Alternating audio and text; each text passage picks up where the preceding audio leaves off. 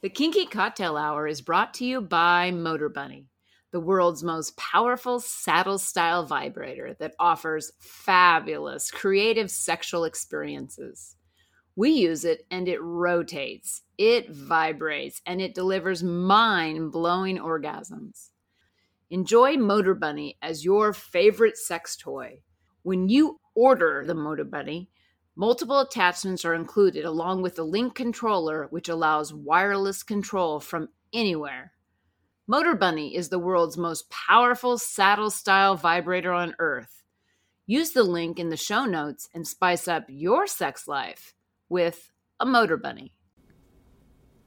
You're listening to Kinky Cocktail Hour, a conversation between adults about sex forward relationships, kinky lifestyles, and frank communication. If you're under 18, please stop listening and visit scarletteen.com.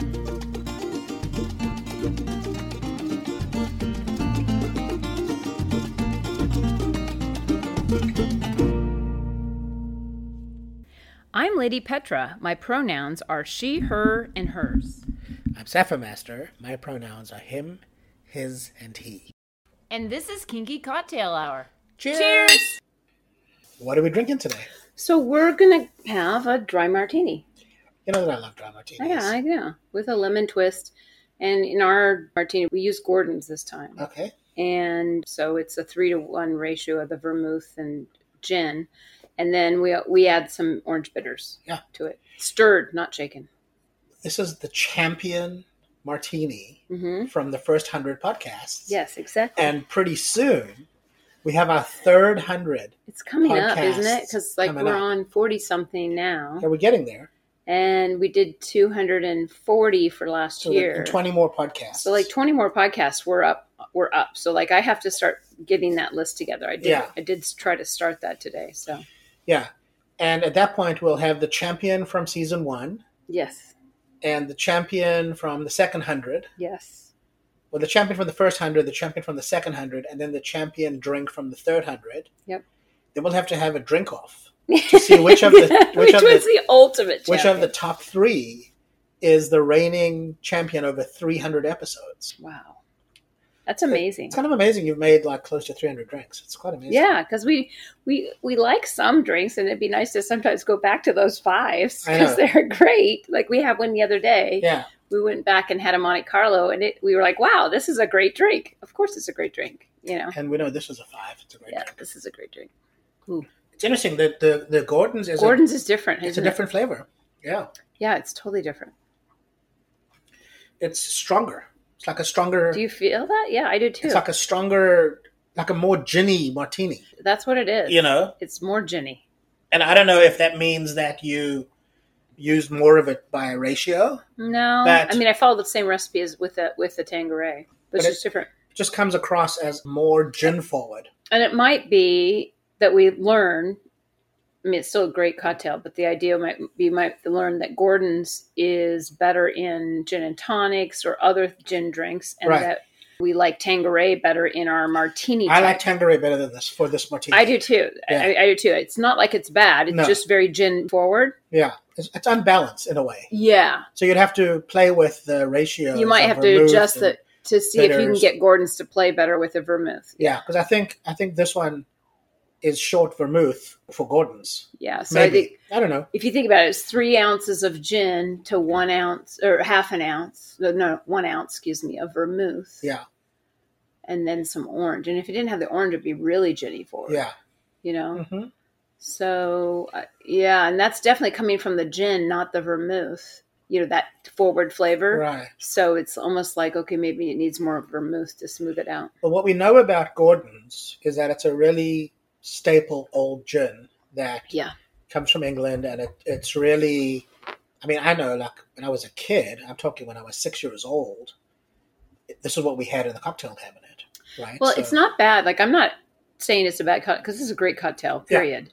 But We're it's, discerning it's now. interesting now because now I know several different types of gin, which I had no experience with gins really, other than gin is gin. Yeah, And now, like it'd be fascinating to have martinis side by side and Right. go through different types of gins to see, you know, is there a stellar gin for martinis? Yeah. Well, I think of the ones we've tried. We've tried Gordon's and we've tried Hendrick's hmm and we've tried Tanqueray. Tanqueray Bombay, and Bombay. And Mhm. of the ones we've tried, Sapphire Bombay. sa- yeah, the Sapphire Bombay. And of the ones we've tried, for me, the Tanqueray is the leading Yeah, and I Gin- that's isn't that weird? gin martini contender.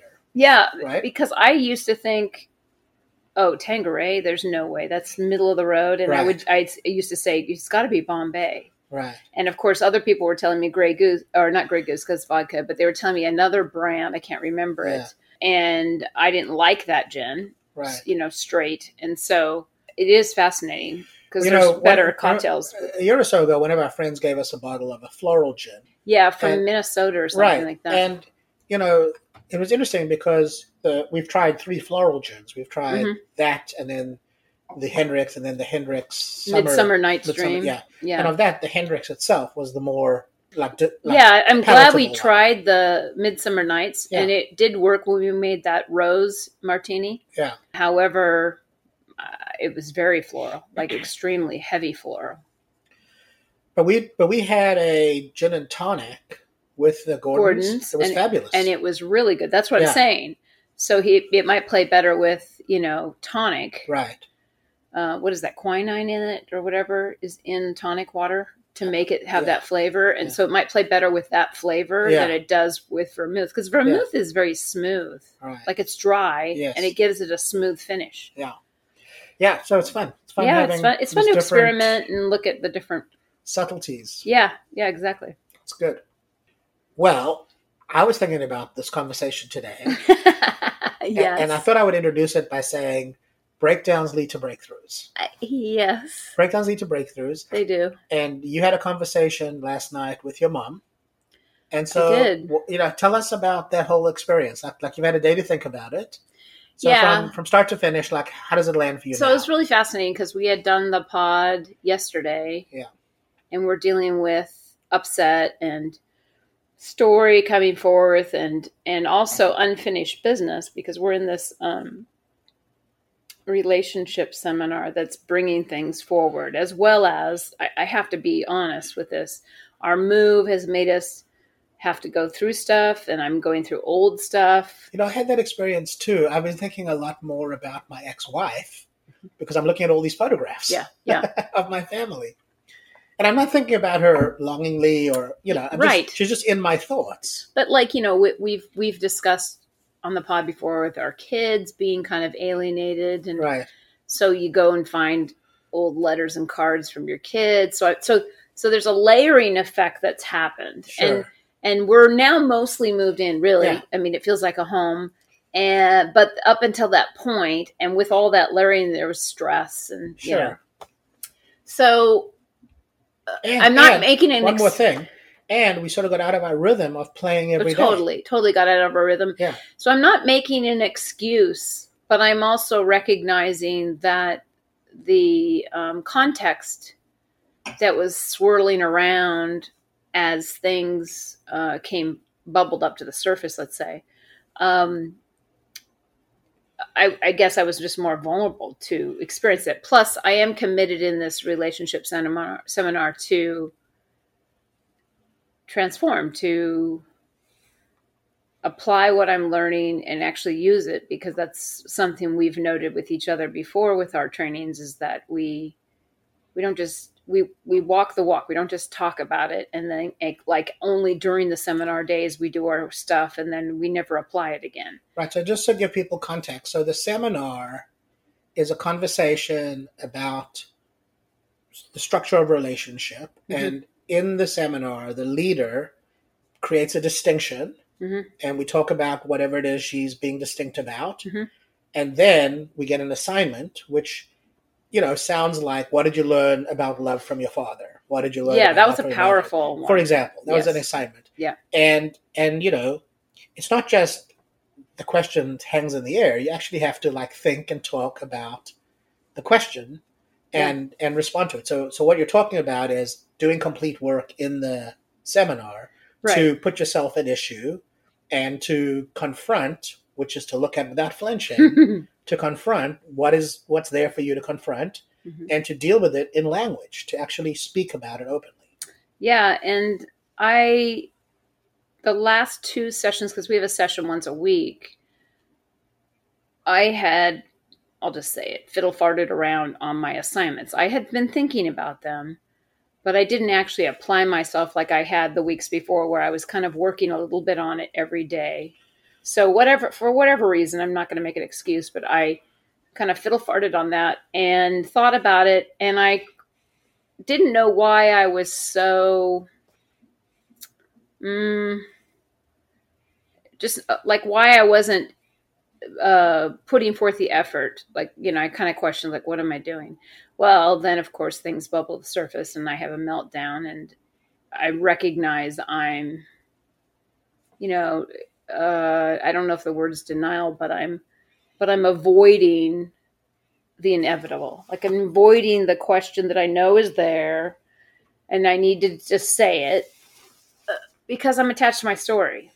You don't want to ask the question. I don't want to ask the question uh, because when I ask the question, it means I, you know, uh, for integrity's sake, I need to then act on it because I I see it. I, apparently, I already see it, but I'm when I verbalize it, I really see it, and then I have to act, and and then that is a chain of events that involves other people because this whole thing's about relationship, and truly, as a human being, life is about relationships. So I'm dealing, you know, we talk about our relationship, of course, but it's not just romantic relationships in this course that we're taking, it's all relationships.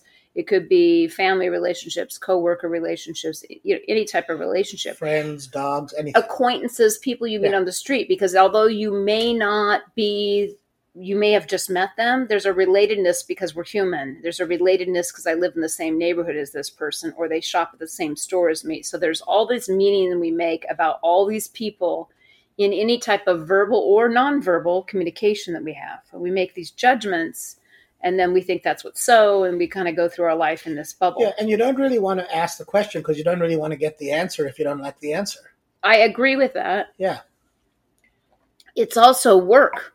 it's a lot of work. It- It's emotional work. it's emotional work which is i was so exhausted after yesterday you know going to bed i mean i was literally just spent and so i had the breakdown yesterday and then you had offered to go make dinner and i didn't really tell you but i was sitting here for a moment and i knew if i didn't do it right then it wasn't going to happen like i'd find a reason to stay attached to my story because I already was, and use that as the excuse why I'm not ready to call her yet, my mom. So I just kind of got up off the couch, went in the bedroom, and started dialing the phone. Now I did hope it went to voicemail. I was hoping it would go to voicemail. That's funny. And I was all prepared to leave this message and give her the day and time that I would love to talk to her. But that's not what happened. She answered the phone. Then I proceeded to say, "Oh, did I catch you at the a bad time? Should I call at a different time? You know, are you home? Or because sometimes she's out and about." She goes, "No, I'm home. It's perfect time." so now I have to talk to her. Meanwhile, you have to understand that I'm having this meltdown yesterday, and I'm sure motherly instinct was kicking in um, because I had been avoiding her for several weeks, her texts, which is not uncommon for her to experience from me. Not that I in, was intentional, but but like when I was married, there was a lot of conflict with my ex in even talking to my family. So the idea is to be not in contact for long periods of time was not uncommon for my mom. So she got used to it. But since the divorce and since I moved out of that situation, I was much more responsive on getting back to her, you know, at I- least texting her and telling her, hey, I am okay. I just ha- haven't had time to sit down. I didn't realize you've been avoiding her for weeks. Yeah, a couple weeks. So, and the reason is, is that she knew we were moving. So I had talked to her at one point before the move or like when we were in our extended living area. And then once we started moving here, of course, it was really busy for us. And I, and she probably texted me during that time and I probably put her off. Yeah, sure. And then um, the second or third time she texts, I didn't even answer. So then now it's down to this fourth text. As I'm sitting here having a breakdown, my mom texts me and says, I just want to know if you're alive. Will you text me? So anyway, I call her and She's happy. she's to talk. ready to Yeah. talk. And so I do the put off by talking about just everyday stuff. the weather. Yeah.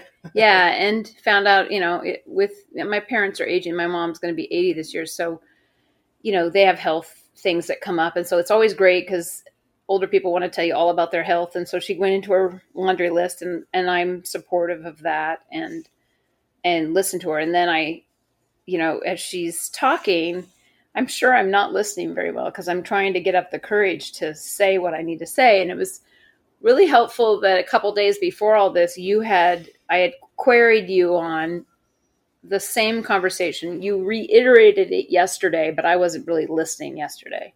So the idea is I was taking what you said from a couple days before that even breakdown, where I said, I just don't know how to talk to her. I don't know how to tell her and start this dialogue because I don't want to hurt her feelings and I don't want her to take offense. I mean, I can't control her. I get that, but I that's not my intention is to cause a whole bunch of disrupt and hurt feelings. What I'm trying to do is find out what really happened at the to create the story for me and and then tell her what what I believed it was and that I was wrong this whole time or whatever, you know, something to that. And you had ex- shared with me using some kind of phrasing like you know, here's the situation. I made up a story about this, but what I really want to know is what was your intent? What really happened then? How did it go for you? because eh, well i use the words like what was your intent and what happened because I said to her because i was only two or three during this time so i'm sure as a young kid i didn't have the savviness to understand who was really in the room who you were talking to Context, everything. yeah i said I, I all i had was words and i knew what those words meant and made meaning out of them for me Sure. I didn't take them in tone, like I didn't Yeah. understand tone yet or anything. Right. So um, I asked her the she's she when I asked her if I can talk to her, she's like, "Oh, super great about this." I said, "Mom, I have something to tell you. I don't want you upset. I don't want this." And I prefaced it all. Sure. She says, "Don't just tell me," and that kind of relieved me because she was in a good place. It wasn't she wasn't in a bad place to talk. And I said, "So understand this is not me picking on you or anything. I probably brought up similar things like this before, but now I'm really clear about the specifics of what's bothering me on these stories I've made up since I was little." Right. And can you answer me these questions about these stories? And so I laid it out for her and it was so funny because it, it's i can i'm a mother myself so if i wasn't a mother i might think her reaction was callous and i'm sure when i was a younger woman and had conflict with my mom um, i think i heard her differently Sure. and thought some of her sounds were callous, like she didn't give a shit, right? But I heard her as a mother. Like I really heard her as a mother. And she says she kind of as she as I'm talking, she kind of goes, "Oh," she giggles and she says, "Oh gosh, there's no one gives you a rule book on parenting. There's so many mistakes we make. No one knows because you were my first. I didn't even know what to do. I was the oldest, so I was the first in my whole family to have kids. I didn't know what I was doing Yeah. back then in you know the she's a baby of, of wartime right and mm-hmm. so obviously we're past the 50s but even in the 60s when i was born there wasn't a lot of talking about delivery you know there was standard delivery go to the or you know deliver your baby you didn't have choices the doctor would decide everything and then flash forward to my birthing i made all the decisions i had a bathtub i had a birthing ball i had all these things i made all these decisions about drugs and you know Sure. fully involved. And so she's laughing. She says, you know, she didn't, and then she didn't answer the question right away. She went into it, what she remembered the time. It flashed her back, and she went and said, "Oh yeah, there were. You may not remember, but all my sisters and brothers were there because we were excited to show the pictures of the kids." Right. And I was like, okay, yeah, okay, great. And she goes, and you have to understand, her context was this I'm the oldest of eight. My mom was mad when I left the house to go to college because she felt I was leaving her stranded, and that lasted most of my life. The space that was created. So, firstly, I'm really thankful you're talking to me now so you don't have space with me. And then she said, So all my sisters and brothers are sitting there, and I felt, I mean, you were there, but I didn't think about it. I wanted to really impress upon them what's considered normal with birthing a baby and how babies come out and they look different ways. And she says, I'm sorry if you heard it different, but that's what I was saying. It also, because your brother had an illness when he was born, I was trying to look good and impressing upon everyone how wonderful he is and normalize how normal and how much more, more normal can you be by saying the Gerber baby. Right. And of course, the things they said about me were completely opposite spectrum. And so I said, okay, mom.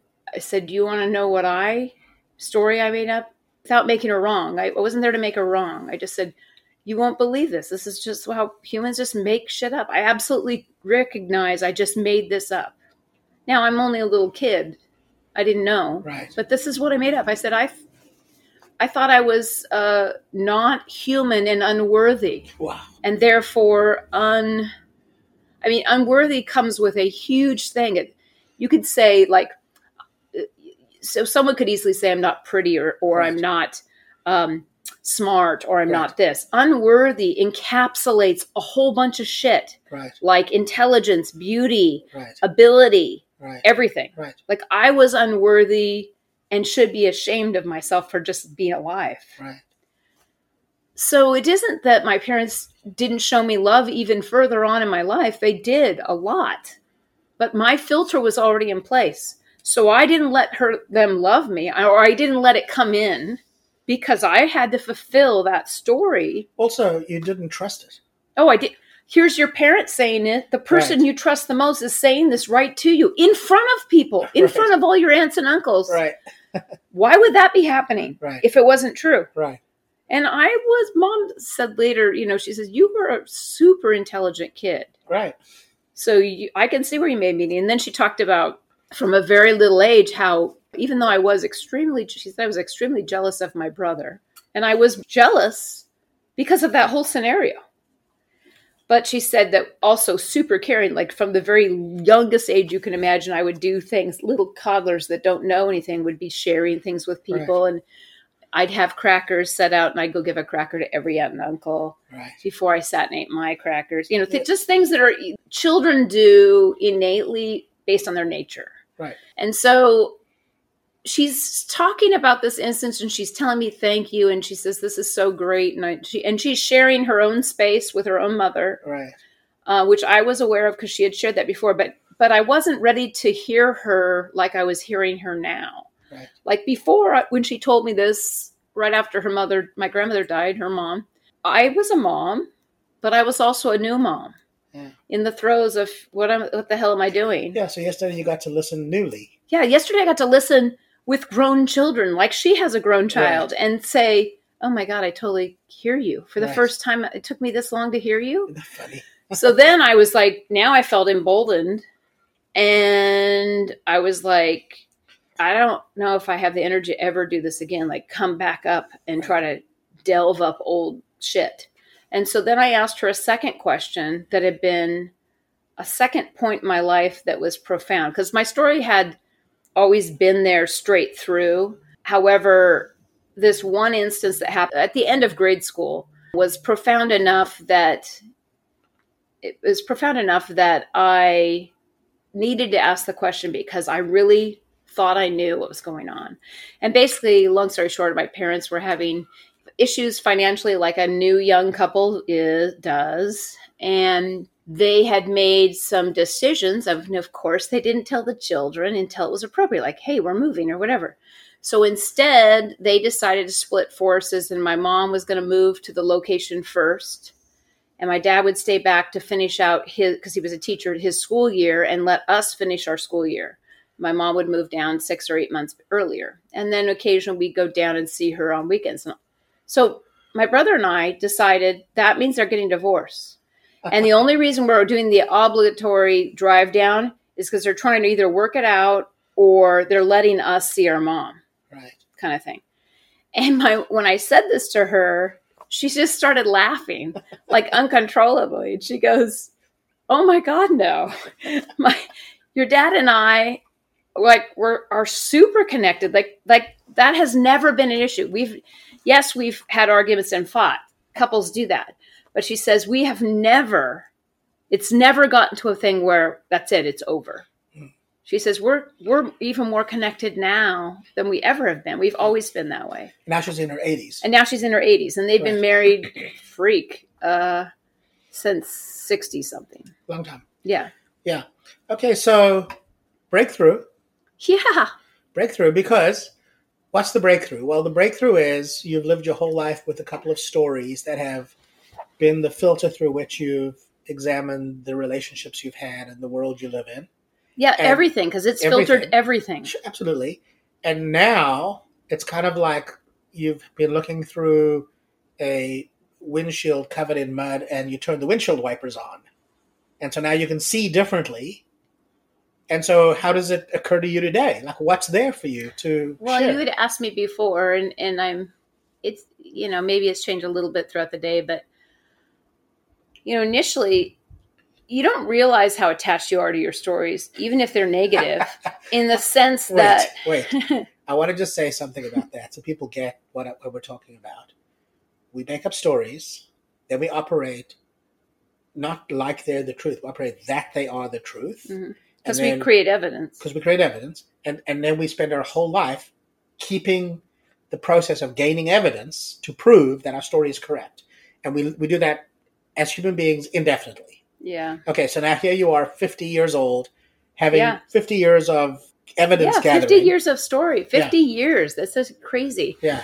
So part of me, you know, I had this argument with you on this exact conversation when I was still before I called my mom was was that I feel like a fool all my life has been based on this filter, this Yeah. story. And now what? Like everything is a farce. Like I Yeah. recognize it's all a farce and it's wasted time and and I and I recognize that's cr- like crying over spilled milk because there's really nothing I can do to to capture the past kind of thing. So well, the past doesn't exist. well, but but ordinary people Yes. it does. So so there's that. So then as I deal with this, of course, now I can't unsee it because I got it from the horse's mouth directly on what happened. Right. And I trust my mother. So I don't believe my mother's lying to me. And the reality is I have to trust what people say until I don't I can't trust To them anymore. evidence otherwise. right? Well, because you can't operate in a way where you're just constantly distrusting people. You either trust them or you don't. I it's agree. not it's not sometimes I trust them, sometimes I don't. I agree. Here's my mom who loves me telling me this, Yeah. and I'm like, I can't see this. So now I have to put the story aside. I have to actually Right. it's never really leaves me. It's still a ball and chain on me for the rest of my life. But I actually put it aside, which means now wherever I was looking out into the world from, there's this abyss, this space, like a huge, well, it's a blank slate. huge amount of space. Yeah. And the only way I can describe it is I feel it feels like there's just this emptiness in front of me. I don't Yes. fe- not not emptiness like depression em- emptiness or anything like that. It's just completely empty, like nothing. Well, see, what happens is, and, and I think it's important for everyone to understand this. What happens is we put the past into the future ordinarily. That's Right. the ordinary way human beings behave. Right. Our almost guaranteed, predictable future Mhm. is what happened in the past will happen again. Almost. Right. Oh yeah, and we're trying to gather evidence. and we're so trying, to, we're we're always trying to make it happen Yeah. because we because that for us is the contextual truth. So inevitably, when you are able to set your story to one side, Mhm. you create an opportunity to create something new. And the way that opportunity shows up is there's nothing in the space. yeah. So there's nothing, Yeah. and it's very uh, uh, unnerving feeling. I get that. it feels very unnerving. And you know, yesterday when I was in Disrupt, I was very attached and and concerned about the waste of time and all Yeah. this. And although that's still a consideration in my head, it doesn't have the same weight because now the space is there, the emptiness is there. Yeah. And so there for me it feels more like yes, I can complain because I'm allowed to be able to complain about shit. I mean, that's just life. I can do that if I want to. However, it doesn't feel like I any longer it has weight because I'm not evidence gathering anymore Good. it's not it's not like see, let me hang on to this and keep complaining about it because I can show you how it's going to happen again. Sure. But when my story is dispelled, well, you you're mourning the loss of time and the waste and what you did, which you have Well, no control over your story. You know, I was telling my mother, it, it's not. There's no blame. It's not like you did anything Right. wrong. The reality is, I could literally have my daughter's hand as I cross the street, and let's just say, I jerk her quickly to get her on the curb. She didn't see the car coming around the turn, but it scared the shit out of me. So I jerked her up on the curb, pulled on her arm, it hurt her arm, and I yelled at her, "Come on!" you know, or something. Now that one simple instance that I thought no big deal because I'm being a mom, saving my kid's life or whatever. But she could make a story out of that. No question. She could say, "I'm not quick enough. I don't do. I'm not good enough for mom. I can't keep up with her." yeah. whatever. I don't know. I'm not the kid. But that's how stories happen. It's crazy and it's scary because you realize as a parent, I've created stories for my kids. Totally. For sure. So so here's the thing. You and I have had conversations. You can actually go back and find the podcast. We talked about creating your partner. hmm hmm So we've had conversations called How to Create Your Life. Right. And that's what a space allows you. It allows you to create life as a possibility. So now you get to imagine anything because it's not something, it's anything. Like you can well, imagine so this anything. is this is it. I'm old enough now to know what I want. I've been in bad relationships to discern the difference between what I want, what I don't want. yes. I actually can make that decision. Yes. So when you talk about us creating our dynamic, Yes. that's very logical for me. I feel like I can do that without even knowing what it would be like to be 24 7. Right. I can make decisions along that path as we journey together. Yeah. And choose those things and create yes. it. Yes. That seems really easy. Creating myself, Yeah. Even though I thought I was created before, because I had, you know, freaking, you know, professional athlete. I, fuck, I had major goals, right? Yeah. Major Yeah. things I was doing, major creation of myself. Yeah. And then, of course, you become mom, and that's a major creation of yourself too, like creating Well, yourself I'll as a make the mother. argument that you did that. You made the choice Okay, to become a mother. But now I'm not either. So what well, am you're I? not not a mother. You're still a mother. Yeah, but okay, yeah, yeah, but Yeah. it's not the forward daughter. focus of and you're your. still a partner. So all of those things are also true. But what you're speaking to is taking yourself on a new journey that's Mm. unpredictable, where you, unpredictable. where you don't know what the future holds, and you don't know how to move forward. And what I've told you is knowing makes no difference. Right. So you say new actions. I don't even know what new actions to take. Any action you take. I don't know. Well, for example, I, I know because I know you. I know, for example, that you post every day on your social media Yes. a bucket list of like places you want to visit. Right. Okay, so I understand we're in COVID, and I understand that that's like a place we can't go to right now. Right. But one example of creating yourself newly is to choose one of those destinations, maybe one that's maybe closer hmm that we can drive to, Mhm. and create a an adventure to explore that place. Right? For example, we could do that, Right. and that would create a new set of experiences and a new construct of your life as somebody who's actually visited one of the places on your bucket list. Right. As an example, Right. Now, I'm not saying you must do that. I'm No, saying no, no. I know. that's You're just an giving me example examples. of. So I get create that. That's but that's things to do. I'm talking about who I am. No, I get it. Like I don't even know. I know who I am as a mother. Yeah, no, we we it. have these roles, right? I know who I am in the dynamic, No, I get it. but me alone, No, I get it. like me, just Yeah. me. Listen, I've had this conversation. I don't know who that is. I've had this conversation with myself. I've been in the place you're in right Yeah, now. right. And I And let me just preface this. okay. And as a service person, Yes. I'm a service sub. I'm service oriented. That's just kind of in my wiring. Yes. Okay. I'm used to doing for others or creating, helping others create themselves, helping Yes. empower others to get to their creation, and neglect myself completely. I got it. Probably for probably Your whole life. Yeah. yeah, my whole life. I got it. No, I. So I don't I'm have the ju- practice I'm not- on I'm not judging. creating me. I'm not judging any part of this. No, I don't, I, and I don't think anyone's I'm- judging. I, I'm, I'm sure there's other listeners that have similar experience. Absolutely. I'm saying you get to with all of your life experience, with all of the hopes and dreams that you have, to begin with a blank slate and create a new experience because the life you have in the future, based on my experience and yours now, hmm is given by the actions you take today. The life that occurs in the future is given by the actions you take today. So the question is, what are you committed to? Right? And in the space of what you're committed to, the actions you take will give you the pathway to create something in the future that you're actually committed to. hmm And I asked you this morning via text, I said, if you were the author of your life, Yes. and you are, Yeah. what chapter would you write next? Yeah, and I don't know. Yeah, you don't know. And that's don't know. okay, but you I get to know. think about it, right? And you get Right. to, you actually get to write that chapter, not by some fantasy that you have, Mhm. because life is given in action. Mhm. You get to write that chapter by the actions you are taking.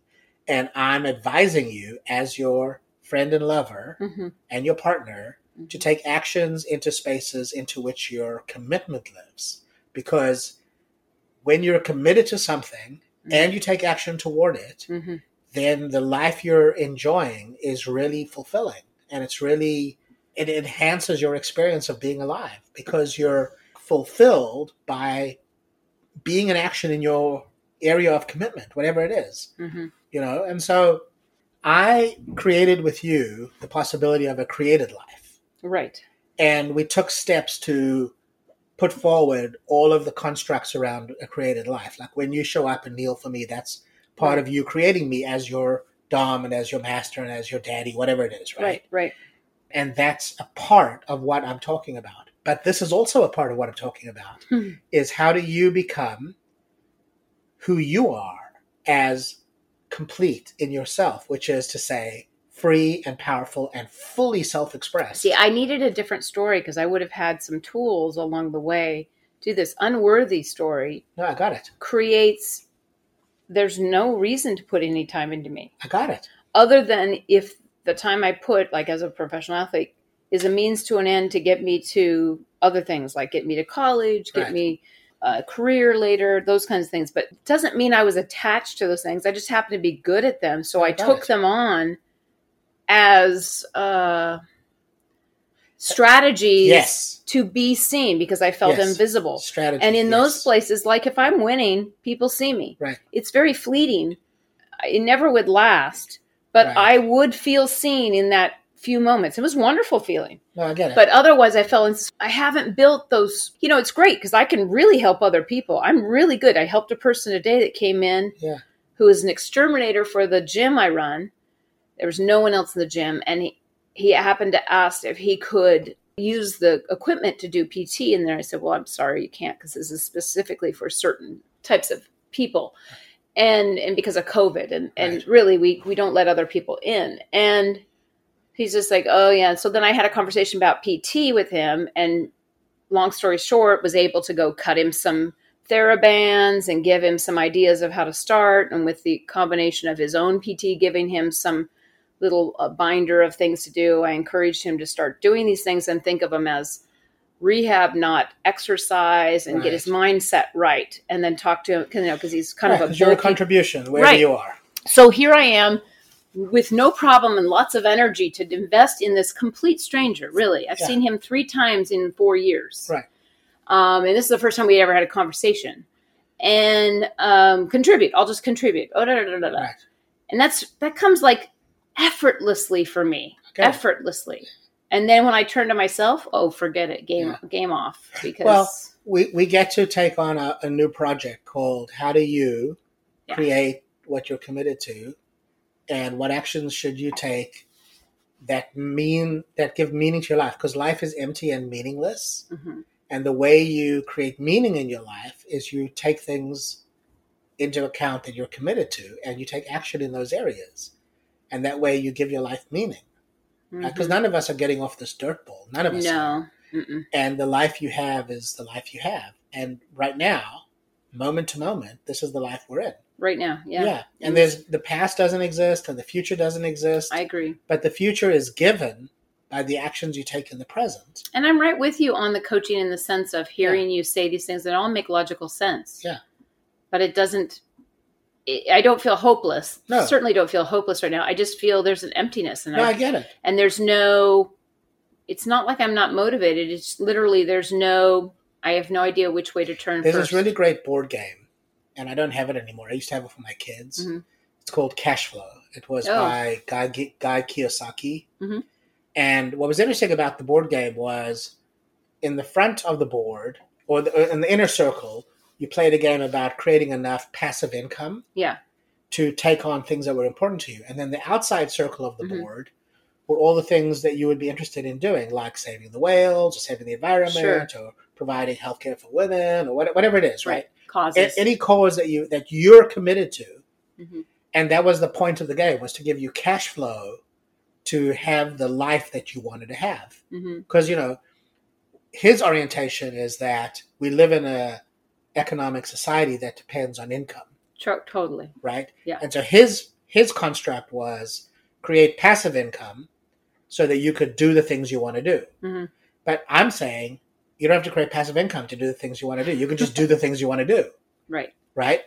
Now you can also create passive income. Nothing wrong with that.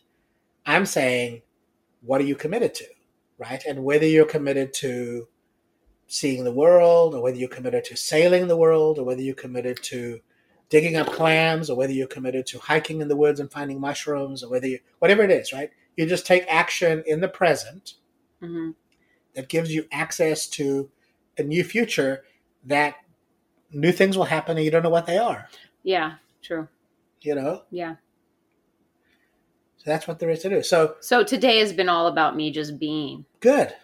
Breakdowns lead to I'm not- breakthroughs. I love it. I'm not trying to overthink it or even trying to come up with an answer because I don't feel like there is an answer. I'm literally, literally just being with this emptiness I and love just it. like, I love it. But where you were yesterday and where you are today is the difference between chalk and cheese. That's it for today.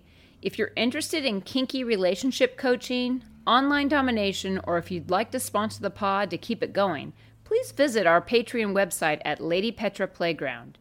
You can reach me via email at ladypetraplayground at gmail.com. Our music is composed and performed by Roger Ferguson, who can be found at rogerfergusonmusic.com. Till next time, cheers!